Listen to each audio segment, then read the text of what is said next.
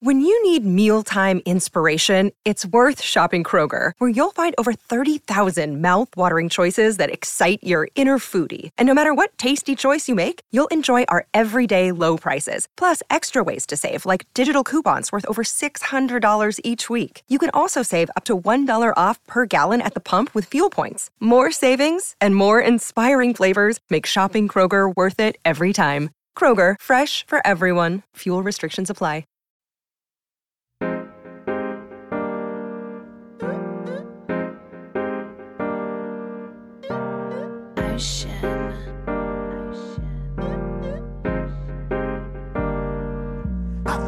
A locomotive sipping, drinking Arizona. Mixtape just around the corner. Did a lot in California. Can't wait to drop this on you. Yeah, they gon' have fun with that. Smash like songs. Hello and welcome back to the podcast. It is always up to speed with Formula One. It is Sunday, September. Yes, it's still September, September 17th, 2023. Mark Daly and Mark Hamilton here to recap the Singapore Grand Prix, which w- ended earlier today. I literally just ran into the studio. I literally just stopped watching. Mark, the streak is over. The bid for a perfect season remains unclaimed. Don't feel bad for Red Bull and Max Verstappen because they're still going to win both championships. They're going to rewrite the record books. But boy, oh boy, what an exciting finish to that race, unless you were George Russell. Anyways, Hammy, how the heck are you? You look I'm, uh, I'm doing you look great. relaxed, Summer dude. is almost over. Summer ends Boo. this week, and then we graduate into the fall. But I don't think anyone wants to hear about me, and they definitely don't want to hear about uh, about about you. Uh, I think they want to hear us talk about a. Could we say the best race in in a couple of years, maybe? And and I think you're right that obviously the the streak is broken. Like spoiler alert, Red Bull did not win a race. Red Bull did not podium in this race, and we probably should have seen this coming because they were so bad in practice and they were so bad in qualifying. In fact, a statistic I saw that blew my mind was this was the first Grand Prix since 2008 that Red Bull didn't get at least one of its two cars into Q1. Mind Wow. blown. And that was seven years before Max Verstappen graduated to the big team. Like eight Wow. years before he graduated to the big team. So, and again, we can talk a little bit about maybe some of the struggles that they had, but all that aside, I think, and I want to be super clear, the reason, at least I'm super excited, is that one, it was a great race. And I'm not celebrating the fact that Red Bull didn't score a podium and that they didn't score a win and they didn't extend that streak. What I'm excited about is the fact that the conclusion of this race, and I won't kind of get into it too much yet, was a thriller, an absolute thriller. And it felt like over those last 12 laps, it felt like I was watching an IndyCar race, not a Formula Yeah. One race. I- I- exactly. And it was funny because uh, today's been like one of those crazy days where I've sort of been running around all day. And we kind of uh, decided we were planning to record about an hour earlier than we're actually doing it right now. And then I've kind of been going, like, can we record a little bit later? It's like, this race is getting really good.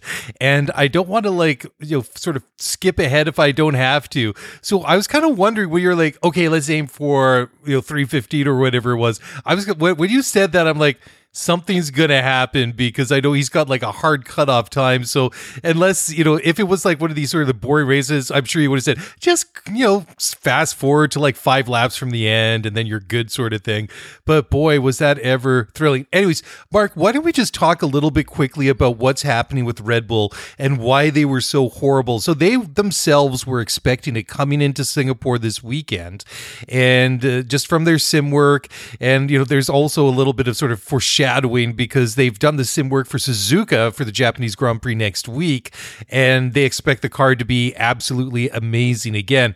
So, from what I understand, is the reason why the car was so terrible was the fact that they've got this large travel rear suspension and the design on the underside of the floor. They had to raise the the, the ride height of the car to for you know to avoid the bottoming out and shaving millimeters off of the plank underneath the car and keeping the car compliant. But in doing so, in doing so, sorry, in doing so, their third time lucky and raising the ride height, they're now putting that car into an aero config that the aerodynamics or you know, into a, an area where the aerodynamics for that car aren't really designed and are not at their most efficient. So it was interesting because I remember watching the race and it was probably about a lap 20 or 25 and Max was saying this thing is like trying to drive on ice. So it was uh, obviously very horrible for for both of them, but you know that's you that being said, you know, Max still finished top five and Sergio still finished in, you know, P8, but more to the point, the, the, the bid for a perfect season will have to resume for one of the 10 teams next year. I think he, I think you did a pretty good job of summarizing that, right? Like I think we need to acknowledge that this weekend was absolutely an anomaly for the Red Bull team. And I think Mark Hughes over at the race.com a couple of days ago when they were struggling in practice and heading into qualif- qualification kind of established that this was his kind of perspective on, on what was happening.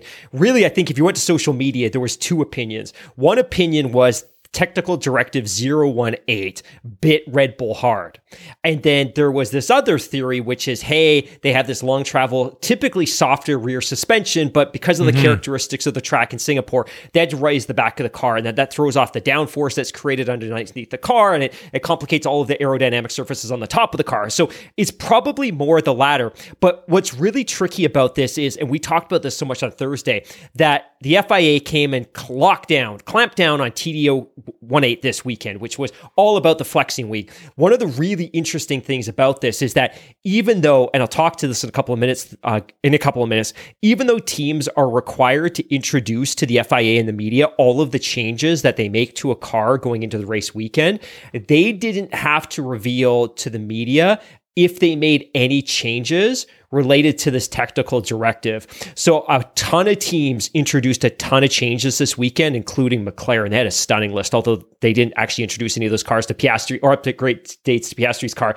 Uh, a lot of teams had a lot of updates this weekend, but if a team did have to respond to technical directive 018, which was all about reducing flexing winginess, uh, we don't know. We'll never know. And and Christian Horner was asked like, "Hey, was this was this a result? Was your lack of performance related to uh, technical directive 018?" He's like, "No." He's like, "This is effectively the effectively the same car that we had at Monza and effectively the same car at at Hungary." And of course, he's going to say that. Uh, but if you're a Red Bull fan, I, I I think you can probably look at this weekend as a weird anomaly because Max mm-hmm. Verstappen did say, hey, look, we've had the car in the sim and in Japan, it's a monster that we expect it to do really well. But it's so funny, man. It goes back to those comments that Helmut Marko said, which was like, if we can be successful in Singapore, which is going to present the biggest challenge to us in the final eight races of the season, then yeah, maybe we can chase that perfect season. But clearly they were seeing something in the sim coming into this weekend uh, that suggested they were going to struggle. And they, they definitely did.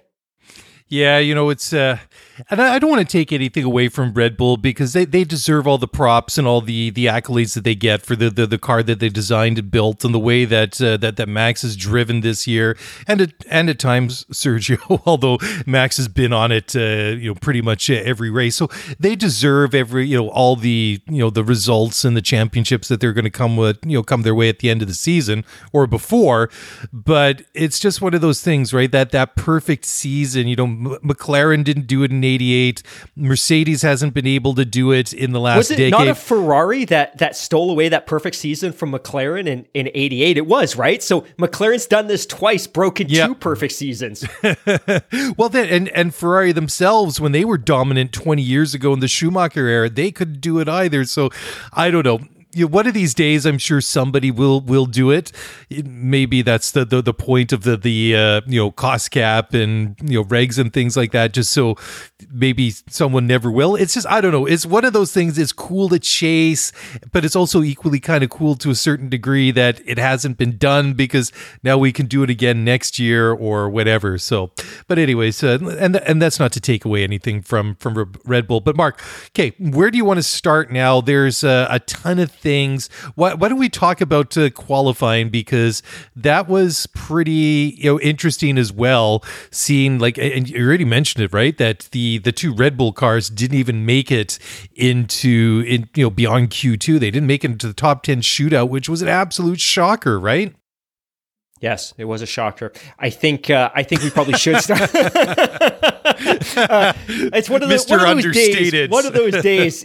Yeah, I, I think qualifying is a good place to. I, I think qualifying is a good place to start. I I would, and I think it's probably worth uh, kind of acknowledging as well that uh, Lance Stroll had a very significant impact and a very significant crash. And I think the survival cell did a very good job of, again, potentially mitigating uh, any greater injury that he may have suffered. And for those of you that don't know, he hit a wall. I guess it was probably in Q1. Um, the car was destroyed. Uh, he ultimately didn't compete in the Grand Prix. Hmm. I think the after effects uh, of that impact were enough that it, it probably wouldn't have been safe for him to do so. Uh, but I think, like you said, the, the biggest takeaway from qualifying uh, was exactly that, that, you know what, even though the Red Bulls were struggling in free practice one and two and three, you always think that, look, they, they've got some trick, they've got something up their sleeve, and they'll come back with a setup for qualifying. And, you know, they'll pull that pull out of the hat. But that was absolutely not going to be the case. So I think for me, that was maybe one of the, the biggest ones. And I think as well, and I don't know if I did a good enough job talking about this on the Thursday show when we are kind of setting people up for this, that the Grand Prix is by far possibly the most physically demanding of any on the calendar for for the drivers. Like it's a longer race; it clocks in at like an hour forty five. It's a very physically demanding circuit because of the nature of the the tarmac and and the nature of the the layout and things like that. But qualifying is also really demanding for these drivers as well. Again, it's very very very very hot. Um, they're running a much lighter car with a different setup than you would expect to see going into the Grand Prix. But I think for me, yeah, the, the single biggest takeaway was going to be that. But also, it was just that, like Monaco, you you had to have your eyes at the front of the grid because if somebody, and we talked about this, if somebody other than a Red Bull qualified well, that puts them in a really good position to chase a race win, right, Daly? Oh yeah, absolutely. And one thing that uh, you know, great uh, sort of summary there. Why this makes it it's such a demanding track. The one factor you did forget is the heat and the humidity as well, because you just just think about all the 100%, different things that these drivers have to contend with. The heat and humidity as well. I mean, it's just grueling. I have to say though, now sat you know having sat down and watched the cars around here over the various uh, practice sessions, qualifying in the race, that deletion of those four corners at the end of the track because of infrastructure uh, changes. I really like this track now. I thought that those four it. corners. I was so happy about that. Yeah. So happy. Uh, I think that this track now has a, a beautiful flow to it, and I hated those four corners. And I mean, and the know, they- drivers hated them Yeah. too. Yeah. Like I, I just I don't know what value that they they added, right? That they Yeah. didn't present overtaking opportunities. It was a it was a grind on the drivers, it was a grind on the tires, it was a grind on the brakes. So maybe for those reasons it introduces some some additional challenge, but I think having that straight it helps the drivers keep the tires in a better temperature zone. It cools down the brakes and it means they can attack more aggressively on the rest of the circuit. Yeah, absolutely, and I think that uh, it just uh, it just has a really nice momentum. It's got a nice flow to it, and we we did see. I mean, it's, it's a street circuit, so we're not going to see a lot of overtaking just in general. But I felt that uh, we saw quite a bit. it was pretty exciting. Um, okay, let's just talk quickly now about uh, the the first um, ten or five rows. Anyways, yeah, I mean that that accident that Lance had. I mean that was pretty scary. I want to come back and talk about Lance. We'll kind of put that on the side burner for now. Uh, you know, we can come back and talk about that a little bit later on. So we had a row one: Carlos Sainz and George Russell. Row two: Charles Leclerc and Lando Norris. Row three: Lewis Hamilton and Kevin Magnussen. No, you did not hear me incorrectly. Row four: Fernando Alonso and Esteban Ocon. And row five: Nico Hulkenberg. No, you didn't hear me incorrectly either. And then finishing in P10, starting in P10, I should say, Liam Lawson in his what third Grand Prix now, starting at the top 10. Great for him. Another great weekend. And then two notable drivers outside the top 10 Max Verstappen qualifying in 11th and Sergio Perez in 13th. Mark, your reaction when watching qualifying on Saturday when the two Red Bulls didn't make it because Sergio was obvious he was going to make it because he had like a you know, he messed up his last hot lap. Max initially puts in a time sufficient enough to get into Q3 just. He just had it on the right side of the line and then got punted out right towards the end there, ironically by uh, you know an Alpha Tauri driver. But uh, I'd love to hear your thoughts about uh, th- that. I mean, this is big news because you said this is the first time since 2008 that Red Bull did not put their cars into Q3. Who would have been driving for them in 2008? Mark Webber and David Coulthard? I don't even can't yeah, even where, remember. where was Sebastian Vettel? he was, he was still with Toro Rosso in 2008, right? I think Seb probably would have been a Toro Rosso back in, in 2008. I mean, that's that's 15 years ago, my friend. That that's pushing my, my memory a little bit, but yeah, David I mean, Coulthard. Was... I had to look it up. David Coulthard and Mark Webber, the British driver and the Australian driver, lined up yeah. in that Renault V8 powered RB4 for the 2008 there season. You go. Uh, they finished seventh in the world championship on a whopping 29 points, but even that car managed to make its way into Q1 every race that season. Interesting, interesting. Anyways, uh, your chance, uh, Mark, to weigh in on, on, on this because that really, I think, kind of set the tone for what we were going to see on Sunday. And, you know, my immediate reaction seeing Max lining up where he was, well, okay, this is P11. We've seen Max come from further back, but not at a place like Singapore. Yeah, and, and it's it's interesting too, right? That that we we've kind of reliably and we see this a lot in the back half of the season where he starts taking penalties as they start cycling in new new major uh, hardware components like a power unit things like that. And we we are probably going to see quite a bit of that over the last seven races and maybe not because ultimately they may not need to exhaust their entire allowance of of components because they've done such a good job of managing them so far. But I think we've seen that before where hey look you know what? Maybe not a race win but competing for a podium from P11 on a traditional circuit is probably within the grasp of Max Verstappen. And I, I, think the complexity of this challenge or this track and the setup issues that they were having were probably enough to prevent that from happening. But ultimately, you know, he finished kind of and we'll get there in a couple of minutes because I don't want to get ahead of myself. But he finished just on the outside looking in from from a podium. Uh, but ultimately, I think on this track it was ultimately just going to be too much. And I like that comment that you made about Liam Lawson. And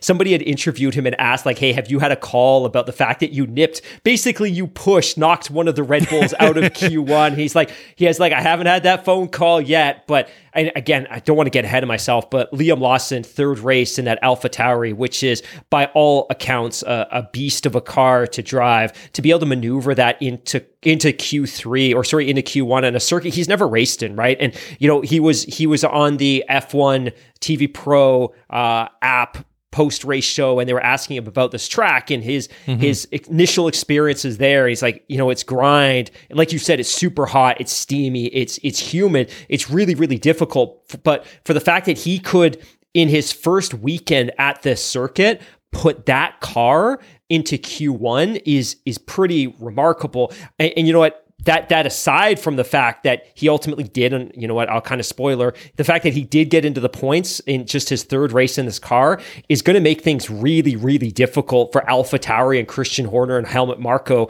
in the off season because they now have an abundance of drivers and they really only have three available seats for them when you talk about Sergio Perez and Yuki seat and Liam slash Daniel Ricciardo's current seat. But yeah, a sensational qualifying performance by by Liam Lawson, and I, I think we should probably speak to the fact that Carlos Sainz Jr as well. You know what? Ultimately, he he scores the pole here and he puts himself in a position to win this race. And then it was really just a matter of what kind of racecraft and, and what kind of tire strategy can he and mm-hmm. Ferrari implement to, to, ultimately bring in the race victory. But Daly, maybe before we kind of move on to the race, um, maybe kind of run down the, yeah, I think you just did the qualifying classification, but any other comments that you have, because I'm dying to start talking about the race. Yeah, I want to start talking about the the, the, the race because you just uh, touched on a point I really wanted to discuss a little bit further. And why don't we take a quick break? We'll come back and we'll pick it up. And I want to specifically talk about the racecraft of Carlos Sainz, especially in those last ten laps when we had uh, the two uh, Mercedes drivers charging, charging hard, and uh, Carlos uh, playing some uh, pretty interesting games up at the front there. Anyways, we're going to take a quick break. We'll come back on the flip side, so don't go away. We will be back in just one moments.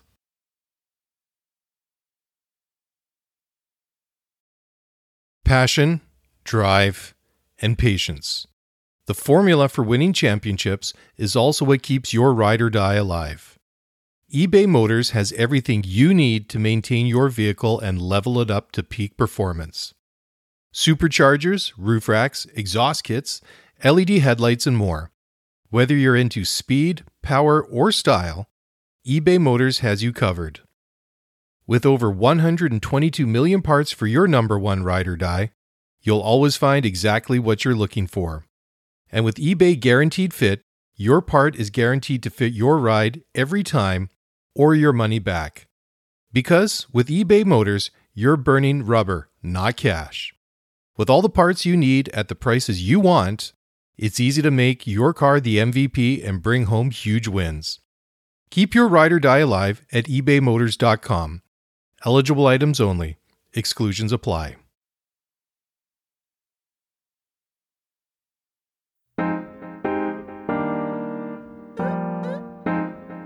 All right, welcome back. Mark Daly and Mark Hamilton breaking down the Singapore Grand Prix. So we've just uh, gone down, set the stage a little bit, and let's get into the race itself now, Mark. Pretty exciting opening lap. Pretty good start from both uh, Ferraris, which was interesting too, because everybody, at least at the front of the pack, was uh, running the medium tires, with the exception of uh, Charles Leclerc, who opted to go for the softs. Anyways, he had a pretty good start, uh, both the Ferraris, once the race order kind of settled down a little bit. We're running running one and two. Carlos Sainz out uh, front, and then you had uh, Charles Leclerc right uh, behind him. Pretty interesting there too, because Lewis was kind of forced off the track and had to take to the escape road there, going into turn one. Shoots ahead of Lando Norris, shoots ahead of his teammate, eventually giving back uh, both positions. And then from there, it was it was pretty interesting the way that the the, the race started to develop with with George and Lando and Lewis. Those top five cars, and let, let, let's just say that from the start of the race up to the safety car, which uh, when um, Logan Sargeant put it into the uh, the barrier, I don't have the um, the lap chart in front of me. I think it was about lap 15 ish, plus or minus 15 laps.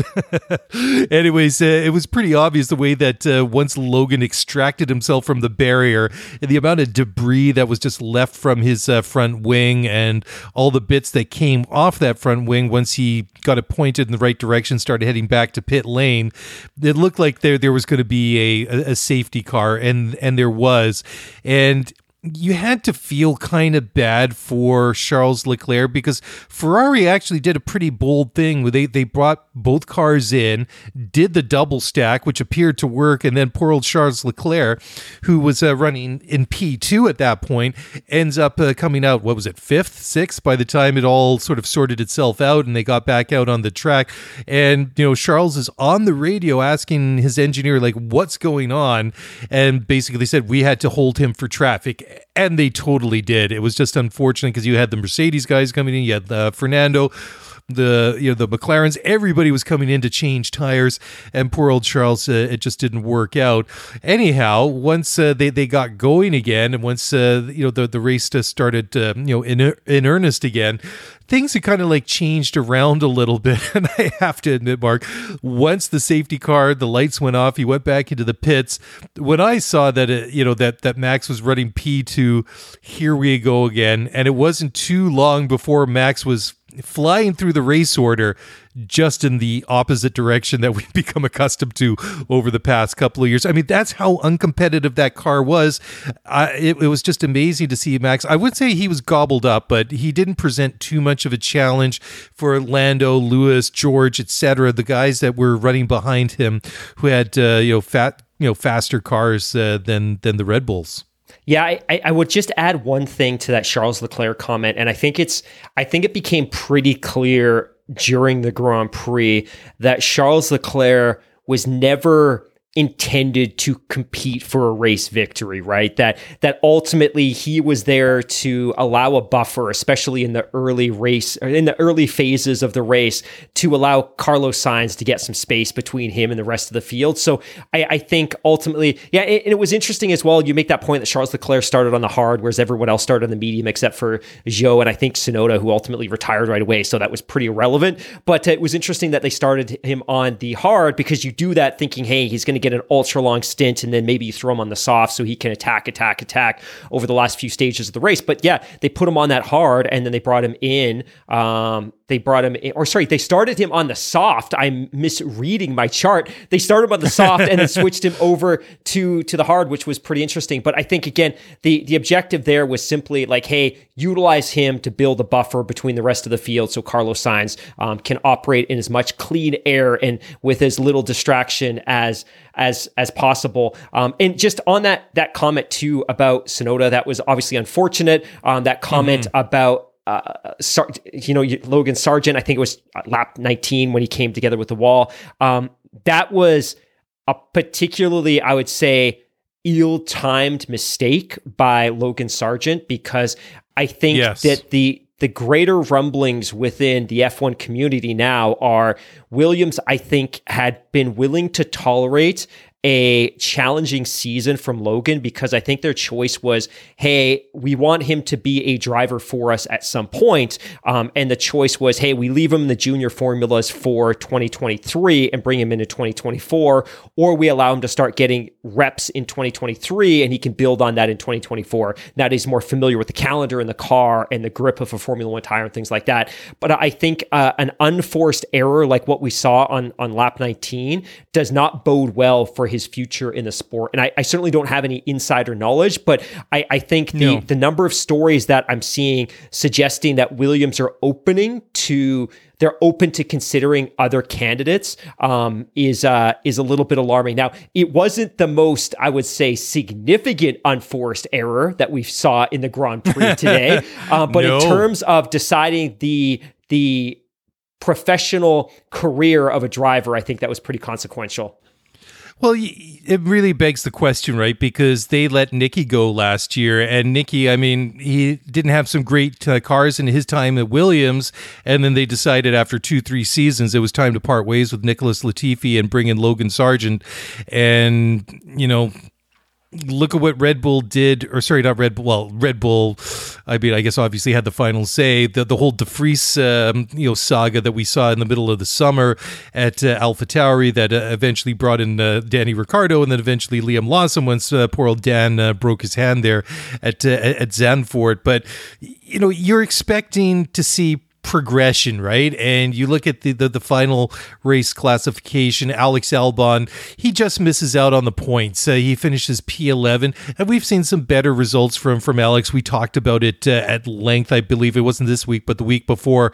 Just the amount of points that Alex Albon has brought home for for Williams this season, where that kind of puts him in with everybody else. P11, last... by the way, on a track yeah. that requires a significant amount of downforce, is a pretty yeah. good outcome for a car that generates generates virtually zero aerodynamic downforce. So I think that yeah, that I yeah. know it's not a points finish, but I think that's a pretty strong result for. Uh, for and of course, he benefited from a lot of DNFs up the field and retirements, but a P11 is a pretty good finish for Alex Albon and Williams this race. Yeah. Okay, Mark, you already hinted at it. So shall we start setting that table? Because do, do it, do let, it. Let's let let's let's be fair because like that uh, you know Logan's um, you know incident there that triggered the safety car then kind of um, let's say do, do we want to say that it kind of triggered this what what we can now kind of look back at and say it was a period that was a bit of a slow burn. Yeah. Because everybody seemed to be managing their tires you know they, they were talking about it on the race commentary as well. If we feel like we're building towards something and then it was very interesting because then a little bit later on the race we have a second virtual safety well we have a virtual safety car. The only one of the front runners that decides to pit for tires is mercedes and they they do the double stack. And it was interesting because, like, once they, I, I mean, it was a brilliant call because George is on the radio the entire race. I want to go for this win. Let's push for the win. Let's do this. We can do this. I mean, he was on the race radio quite a bit uh, saying that. And then, so I thought that was a brilliant, gutsy call. And I mean, ultimately, it didn't work for them. Uh, it didn't work for George. We'll get to that in a moment. But those are the kind of calls that uh, that that have made Mercedes so great over the past decade Those are the same kind of calls that Red Bull makes, and that's what makes them the masters at uh, at these things. I mean, Red Bull kind of really became the masters of the double stack, and they've been really perfected that. So that's the difference that teams like Mercedes and uh, and and Red Bull make that uh, they they they can pull off because as much as Ferrari tried to do it earlier in the race with with uh, you know the double stack with Carlos and Charles didn't quite work out, uh, a, and, and poor old Charles Leclerc really suffered for that. But anyways, it was a great call, and even though they they ended up, uh, I think George ended up about like ten seconds behind. They had pace, and it was crazy because they're saying they needed about two seconds per lap to try and catch Lando Norris, and then um, and, and Carlos. Well, obviously, first of all, they had to catch up to Charles Leclerc, but did they catch the first Ferrari? Had to catch the McLaren, and then uh, catch uh, Carlos Sainz, and they they were pretty quick. Once they put that fresh rubber on, they were lapping about a second and a half to two seconds quicker, and that was just me doing some rough, rough math and just watching them as they were going around. It was exciting stuff. And then Hammy, I'll let you pick it up from here where we start to crescendo because George dispatched Charles Leclerc pretty quickly. So did Lewis, and then from then on, it was pretty much a sprint till the end. Yeah, thanks for teeing that up. And and you're right that it was it was pretty bold and it was it came during a period of the race that was a little bit and it was so funny too because you and I were texting back and forth and, and at one point I'm like hey you're ready to record? And you're like oh I'm on lap 40 I'm like oh he hasn't he hasn't got into the good stuff yet. I'm just gonna and, you, and you're like oh you start without me you start without me. I'm like no no no no. We need to do this together buddy. Like we're going yeah. into this together. Um but obviously like it it's pretty bold right? And it's bold for a couple of reasons. One, well, actually, it's bold specifically for one reason you gave up track position, right? It's it's not like there was a significant 15, 20 second gap um, behind and in front of you that you were forfeiting track position in the hope that a, a, fresh set of tires, and again, it was they were in a really fortunate position because I think they were the only team on the grid that still had a fresh set of mediums at that point. Uh, but ultimately, they were going to have to attack. So it was bold because it was risky and nothing was was guaranteed whatsoever. And I, I think what we saw over those last 16 laps. And of course, it takes a couple of laps to get those tires up to temperature. And and I, of course, both I think Hamilton and and uh, his teammate George Russell are very very good at extracting maximum value from fresh sets of tires. And of course, that's been the staple of as much as he complains about the the durability of the tires, it's been kind of the staple of Lewis Hamilton's entire career. Uh, but we get into this absolutely sensational finish, which is you have George Russell on a fresh set of mediums, followed closely. And actually, I shouldn't even say followed closely by Hamilton because when Hamilton came out of the pits, I think he was probably a solid five seconds behind his teammate. But really, it was this sensational finish where you had George Russell hunting down Charles Leclerc, who was in P3, in an effort to go after Lando Norris, who was in a shock P2 uh, after bringing a whole raft of updates to the car, which I hope to comment on a little bit later, in a hope to go and dispatch Carlos Sainz because, of course, both Carlos Sainz and Lando Norris had been on the same tires since lap 20 when everyone came in because of that that VSC. But ultimately, you know, you saw you saw George Russell go after Charles Leclerc. Charles Leclerc clearly his rear tires were gone and he was sliding around all over the place. And, and Russell's able to quickly dispatch him.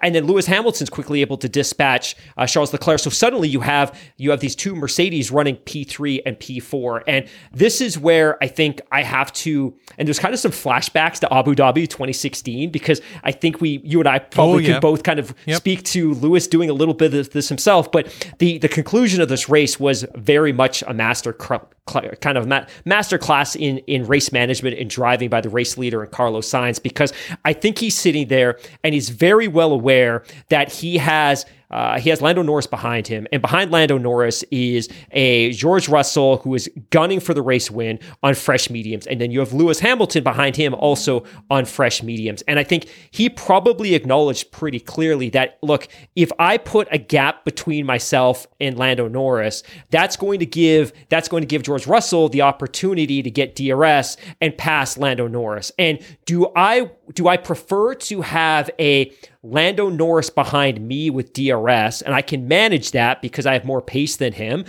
Or do I prefer to have George Russell immediately behind me, who will quickly get DRS and probably dispatch me with fresh tires? So I think what we mm-hmm. saw Carlos Sainz do, and, and again, this was a mastercraft, and even his race engineer, and this is the most shocking thing because I think his race engineer comes on the radio at one point. It's like, hey, pick up the pace. He's like, no, no, I'm doing this on purpose, which is he, he slows yeah, down yeah. to back up the field. So he gets he gets Lando Norris into a position where he has DRS, but he's not quick enough. He doesn't have enough pace to get Carlos Sainz. But what it does is it creates this DRS train. And then all of a sudden, all of a sudden, Lewis Hamilton's on the back of George Russell. And as much as we can argue that this was a masterclass in strategy from, from, uh, from Mercedes as well, being so bold as to double stack on lap 44, it also introduced a complication because they never gave race orders to their two drivers. So all of a sudden you had this DRS train and you had George Russell attacking Lando Norris lap after lap after lap.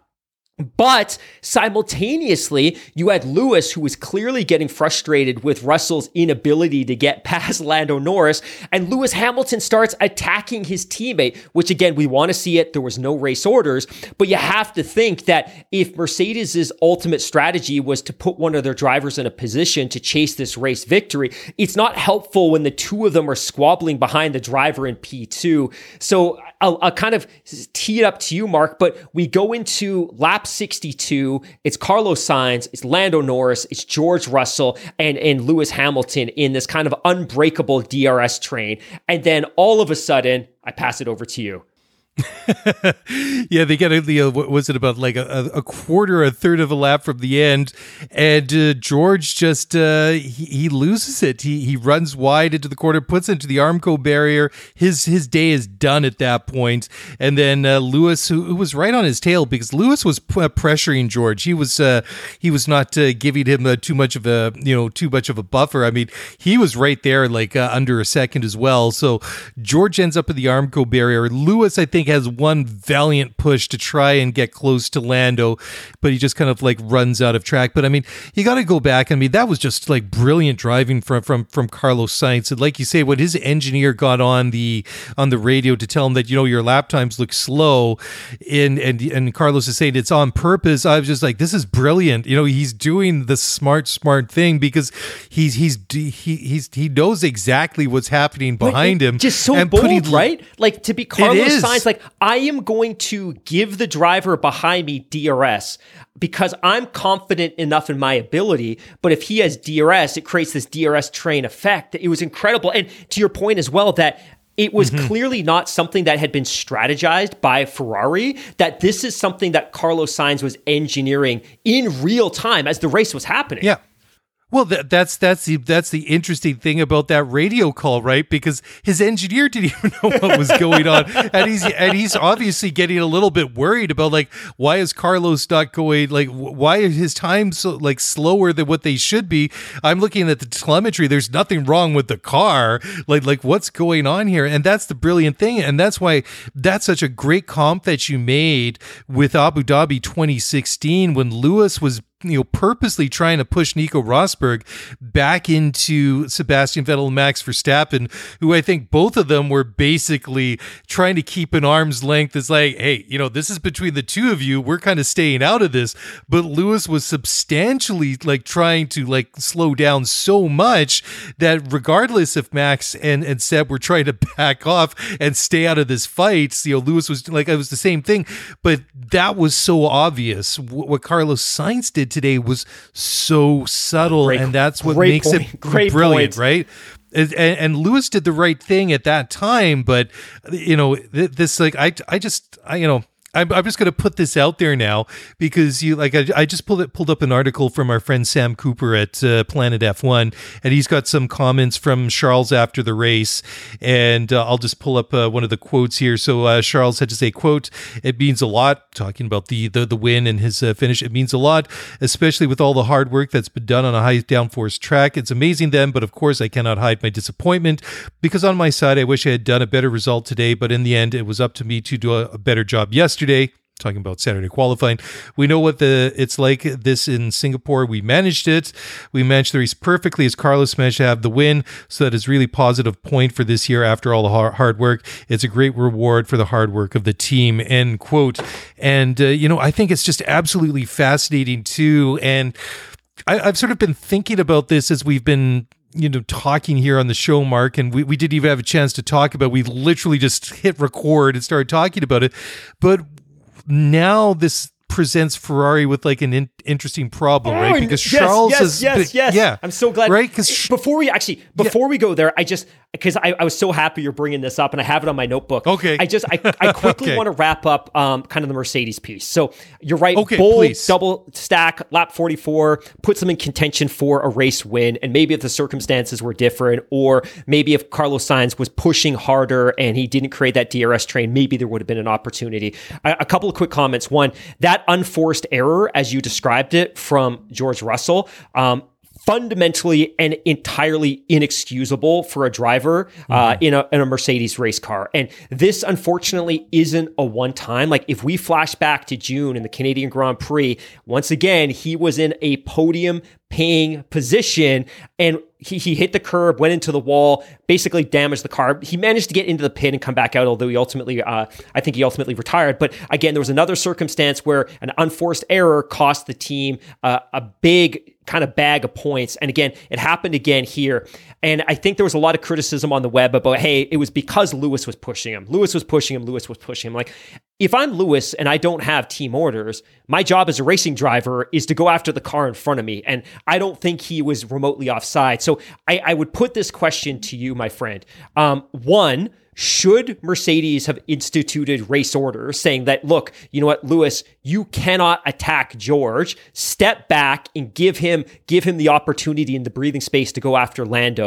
Or alternatively, given the fact that it seemed like Lewis had better pace, again, George had the better had the better weekend right up until he hit the wall. Um, or Two, should they have switched the drivers? You know what? Hey, George, you've been at this for six laps. It looks like Lewis has better pace. You need to switch spots. And maybe he ultimately doesn't acknowledge that and he doesn't do it. It just creates a kind of a, a groundswell of negativity and, and kind of media kind of craziness. But ultimately, I, I, think you have to look at through this lens because there's some what ifs. What if they had instituted race kind of uh, uh, kind of team orders like Lewis back off, give him space. Maybe he doesn't commit the error. Uh, maybe he's able to focus on the car in front of him. Maybe it doesn't matter simply because of the DRS train. Um, or alternatively, should Lewis have been given the opportunity to switch spaces and go after go after Lando himself?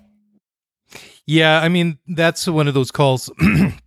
excuse me, re- referring to Lewis, I think that's something that, that that Toto has to make that call, right? Because Lewis, and I didn't get a chance to go back and, and watch those last couple of laps in George's uh, car, in Lewis's car, listen to what was going uh, back and forth on the comms, because you know that that's going to be a call that Toto's going to make, right? And especially like the window to either say, you know, move out of the way and let Lewis have a go, or just hold station to have like a, another go, see if you can get around Lando.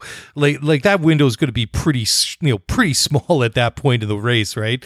So it, it's just interesting too because if you look at like the, the the, the drivers in around there right? Carlos 29 lando 23 lewis 38 george 25 i mean you know sure you got Lewis like right on your gearbox and Lewis is pushing because maybe he's trying to like position himself as like hey I'm faster. Tell George to move over. I can take this guy and then I can try and you know get on uh, Carlos's gearbox and maybe I can get a shot for the win before this thing is over.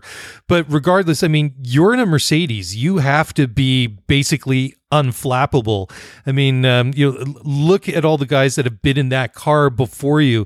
Valtteri Bottas, extremely consistent. Nico Rosberg, extremely consistent. Lewis Hamilton, always consistent, right? So you, you've highlighted two very, you know, like highlight worthy missteps by, by by George Russell.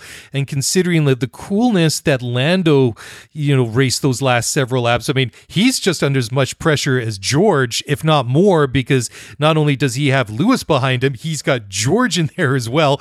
And he's got Carlos pushing him into backing him into those two Mercedes. And and I got to give kudos to, uh, to to to Lando Norris because as well as that that uh, that th- those last 10 laps were brilliantly managed by Carlos Sainz.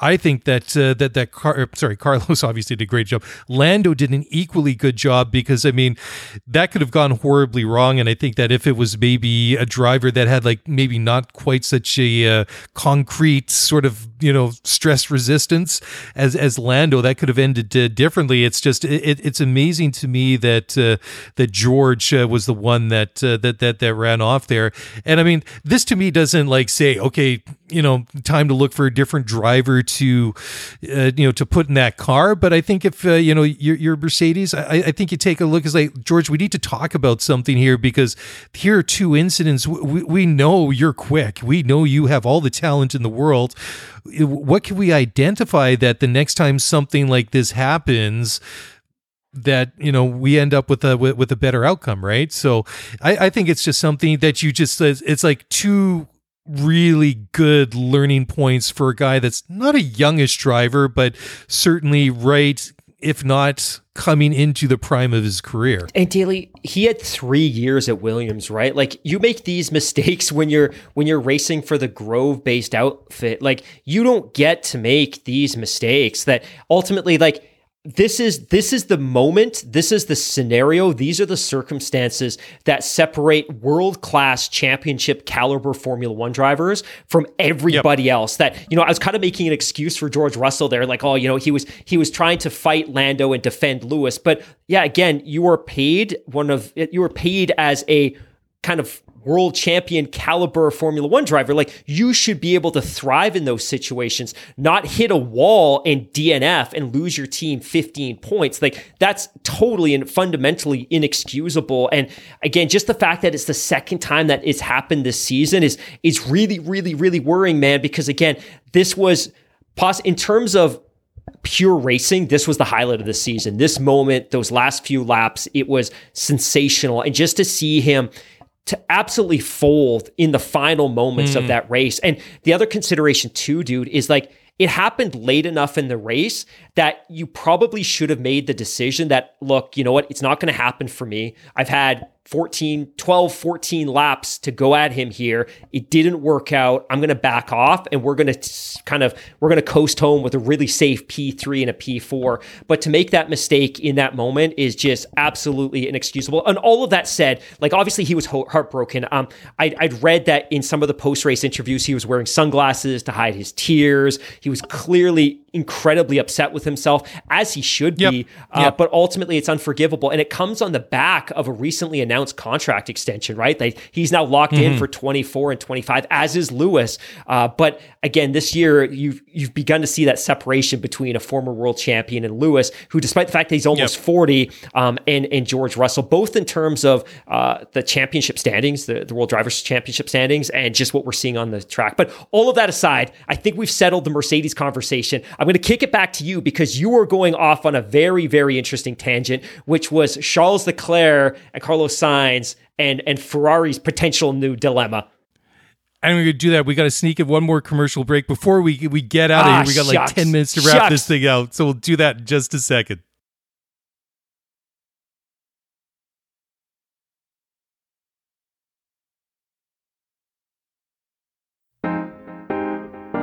All right, welcome back. So, Mark, we got to make this quick and snappy and get out of here before uh, the lights and the power get turned off and we get pulled out of the studio to go and attend different things that we're both obligated to do after uh, we, we finish recording here. Yes, now this is an important conversation. And just one final thought on George and uh, and Mercedes. You got to bounce back quick because, like you say, he's on the uh, you know basically on the tail of the news of a brand new contract extension. And when they were both flying, I kept thinking to myself, if you get these two two Mercedes drivers a good car, boy, is that a scary one two punch. I'll leave it there. We could pick that up at another point in the future, but this is the juicy one. The time that we have left is with all the ups and downs that we've seen at Ferrari now, and the fact that they've never really, you know, taken the bold step. And we talked about this, what, six months ago at the beginning of the season, that they didn't actually come out and, and send, say one way or another, declare a number one driver for this team. And I think our verdict at the time was, well, that's fine. Then throw it out there to Charles and throw it out there to, to Carlos and say, okay, boys, you'll have at it. You know, you, you go and show us who the number one driver is is. And I, I think that I think if you're Charles, you have to be a little bit kind of worried because I think that Charles is an absolutely fantastic Formula One driver. I've been really, really high on Charles ever since he he, he broke into Formula One with Sauber, and just how competitive he was, relatively speaking, in a very uh, uncompetitive car compared to his teammate Mark, Marcus Ericsson, who subsequently has gone on to do some pretty damn good things in IndyCar. So, which proves you know what a good driver that that that, that he is. Um, but for me, I'd have to say the shine, the gloss for Charles Leclerc has kind of come off a little bit. I, I wouldn't say that, you know, he's a spent force, nothing like that. But if, if we're to have make those comments about George Russell, like we just did the previous segment, I think it's equally fair to, to, to talk ab- uh, about Charles because he finds himself in this awkward spot. And in a year where Red Bull and Max Verstappen and even Sergio Perez, usually for the wrong reasons, have grabbed all the the the, the, the headlines. It's been Carlos that's kind of taken more of the, the the headlines and made some you know had the better, brighter, rememberable moments, highlight moments for Ferrari.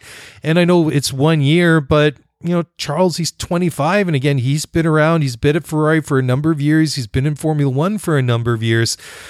It's just, uh, is it going to happen for him at Ferrari? Like, where, you know, if it didn't, where else would he go? I think he's kind of locked in there. And if that's the case, what do you do if, if, you're Charles Leclerc? Because he's not in a funk, but he kind of sort of is. You, you, know what I mean? He's got he finds himself in this weird place where he's he finds himself not in a shadow, but almost playing second fiddle to the guy that he would consider his you know the number two driver in the team. Does that make sense? Yeah, it, it does, and and I think it's I think we're probably also both uh, experiencing a little bit of recency bias, right? That if you look at the last two sure. Grand Prix, Carlos Sainz yep, goes yep. out and scores a P3 in Italy at their home Grand Prix, and he scores a race win today in Singapore. Well deserved uh, race win, and he full marks for that. Uh, currently, he sits, I think, 19 points ahead of his teammate Charles Leclerc in the World Drivers' Championship. Correct. Uh, Charles yep, Leclerc does have three podium finishes this year, but he also has three retirements versus just one retirement for Carlos Sainz.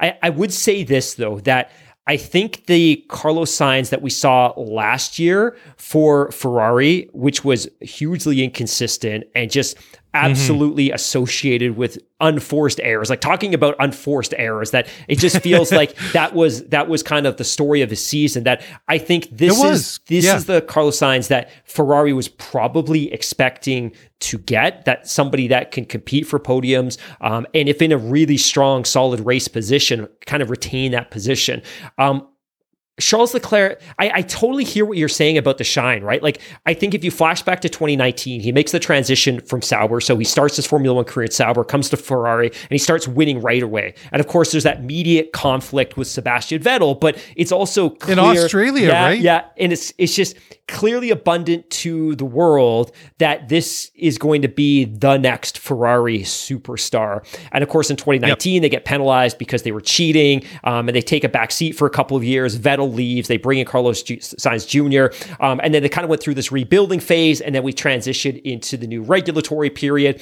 But I, I still feel very strongly about both of them, but I think the fact mm-hmm. that Charles Leclerc shone so brightly so quickly in 2019 and that that shine kind of faded, I think that's as much a byproduct of where Ferrari was in their development cycle as it was where Charles Leclerc was in his personal journey. But that said, this year Charles Leclerc, Carlos Sainz Jr., they're both driving the exact same car and Carlos Sainz Jr. currently sits up 19 points on his team teammate who's clearly the alpha in that team. So I totally hear you. And, and maybe this is ultimately a good situation for Ferrari, right? Which is look, now we have two drivers that we know can win Grand Prix for this team. And maybe they're feeling pretty good about that.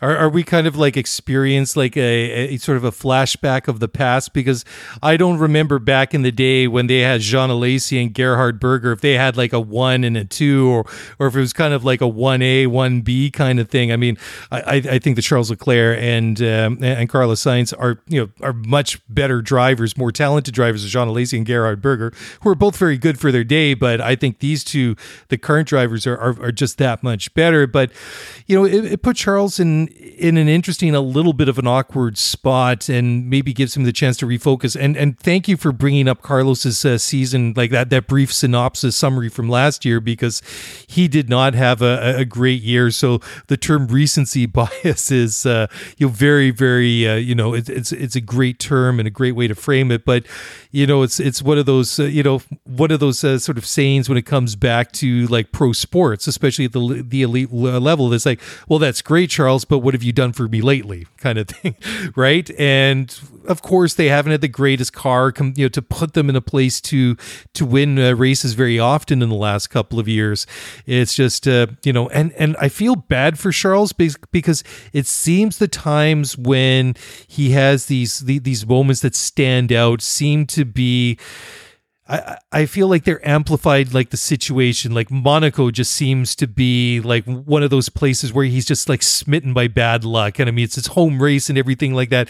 And it just like it's it's it's almost become like a meme now that it's like oh it's monaco. It's it's going to be a horrible weekend for charles leclerc. So i i just hope that uh, you know much like george can can kind of like take his you know bend the situation around and twist it to his advantage. I hope the same for for Charles Leclerc as well. And I just want to really quickly transition uh, before we we wrap it up here, Mark. Just want to quickly talk about Lance. You know, obviously horrible shunt, and I was so glad to see him moving around in that cockpit uh, as soon as uh, you know that stopped right there after his big uh, big, big accident. But well, we should talk about this uh, more on Thursday. But I'm kind of wondering now if, if Lance needs a bit of time away from from Formula One you know, like maybe, you know, and, and not because of injury. I mean, you never want to see a driver get injured and have to take a break that way, but just you know, maybe we need to talk about this board length. Is it time for for Lance to maybe take a, a sabbatical for a year?